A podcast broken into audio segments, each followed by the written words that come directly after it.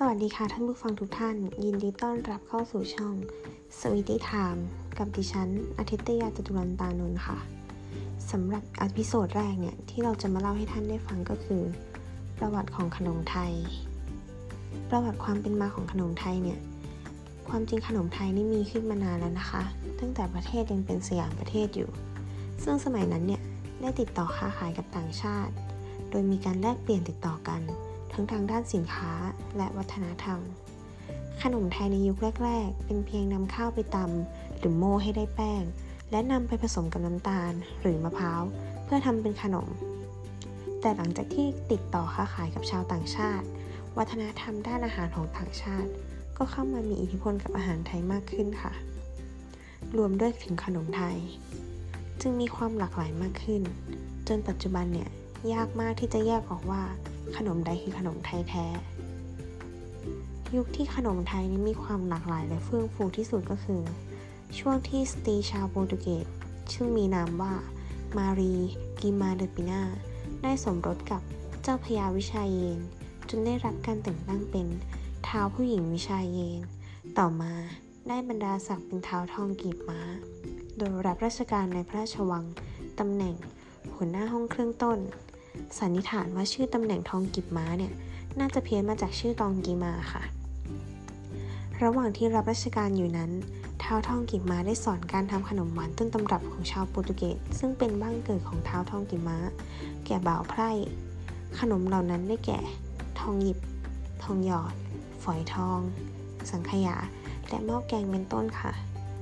ซึ่งขนมพวกนี้เนี่ยมีไข่เป็นส่วนผสมสำคัญนะคะ ต่อมามีการเผยแพร่สอนต่อกันมา จนขนมของเท้าวทองกีบม้า เป็นที่รู้จักของคนทั่วไป จึงมีคนยกย่องให้เท้าวทองกีบม้า เป็นราชินีแห่งขนมไทยเลยล่ะค่ะตำนานและประวัติความเป็นมาของขนมไทยนะคะ คนไทยในสมัยโบราณเนี่ยยังไม่รู้จักคำว่าขนม ซึ่งเป็นอาหารอย่างหนึ่งที่ไม่ใช่กับข้าว ไม่ใช่ของข้าว แต่เป็นของกินหลังอาหาร หรือจะกินเล่นก็ได้ ซึ่งมีรสชาติหวานมัน อร่อย ถูกปากเด็กกินได้ผู้ใหญ่กินได้ เพราะปรุงจากแป้ง กะทิ ไข่ และน้ำตาลค่ะ เชื่อกันว่าผู้ประดิษฐ์คิดขนมไทยออกมาเผยแพร่ จนเป็นที่นิยมกันอย่างกว้างขวาง สืบต่อมาจนทุกวันนี้ มีชื่อว่าท้าวทองกีบม้า ท้าวทองกีบม้าเนี่ยมีชื่อเต็มว่า มารีกีมาร์ เดอ ปีนา มารีกีมาร์ขอเรียกชื่อย่อนะคะ มารีกีมาร์เนี่ยแต่งงานกับคอนสแตนตินฟอลคอน ชาวกรีกที่เข้ามารับราชการในสมัยสมเด็จพระนารายณ์มหาราชทำงานดีจนเป็นที่โปรดปรานของสมเด็จพระนารายณ์มหาราช เลยได้รับพระราชทานบรรดาศักดิ์เป็นออกพระฤทธิ์กำแหงตำแหน่งนี้เนี่ยทำให้ฟอลคอนร่ำรวยขึ้นมาอย่างรวดเร็วนะคะ ท้าวทองกีบม้า จึงมีชีวิตความเป็นอยู่ที่สุขสบายสวยหรูเลยทีเดียวแหละค่ะแต่ด้วยความคิดมิชอบของฟอลคอนที่ติดต่อกับฝรั่งเศสเป็นการลับ ให้ยึดสยามเพื่อเป็นอาณานิคม จึงถูกจับในข้อหากบฏ เรียกตำแหน่งคืน ริบทรัพย์ และถูกประหารชีวิตค่ะ มารีเนี่ยต้องถูกคุมขังเป็นเวลานานถึง 2 ปีเลยนะคะ แต่หลังจากการปลดปล่อย เธอได้รับมอบหมาย ให้มีหน้าที่ทำอาหารหวานประเภทต่างๆ ส่งเข้ามาในพระราชวังตามกำหนดการทำหน้าที่จัดหาอาหารหวาน ส่งเข้าหาพระราชวังทำให้เท้าทองกีบม้า ต้องประดิษฐ์คิดขนมประเภทต่างๆ ขึ้นมาใหม่ตลอดเวลา จากตำรับเดิมของชาติต่างๆ โดยเฉพาะโปรตุเกสซึ่งเป็นชาติกำเนิดของเธอ เท้าทองกีบม้า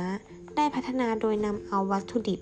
พื้นฐานที่มีอยู่ในประเทศสยามเข้ามาผสมผสาน จนทำให้เกิดขนมที่มีรสชาติอร่อย ถูกปากมากขึ้นค่ะ เมื่อจัดส่งเข้าไปในพระราชวังเนี่ยก็ได้รับคำชื่นชมมากมาย ถึงขนาดถูกเรียกตัวให้เข้าไปรับราชการในพระราชวังเลยทีเดียวนะคะ ในตำแหน่งหัวหน้าห้องเครื่องต้นเลยนะคะนางเนี่ยมีหน้าที่ดูแลเครื่องเงิน เครื่องทองของหลวงเป็นหัวหน้า เก็บพระผู้สาฉลองพระองค์และเก็บผลไม้เสวยซึ่งเธอก็ทำงานด้วยความซื่อสัตย์สุจริตค่ะ เป็นที่ยกย่องชื่นชม มีเงินคืนทองพระคลังปีละมาก ๆ ด้วยนิสัยเอื้อเฟื้อเผื่อแผ่และมีเมตตา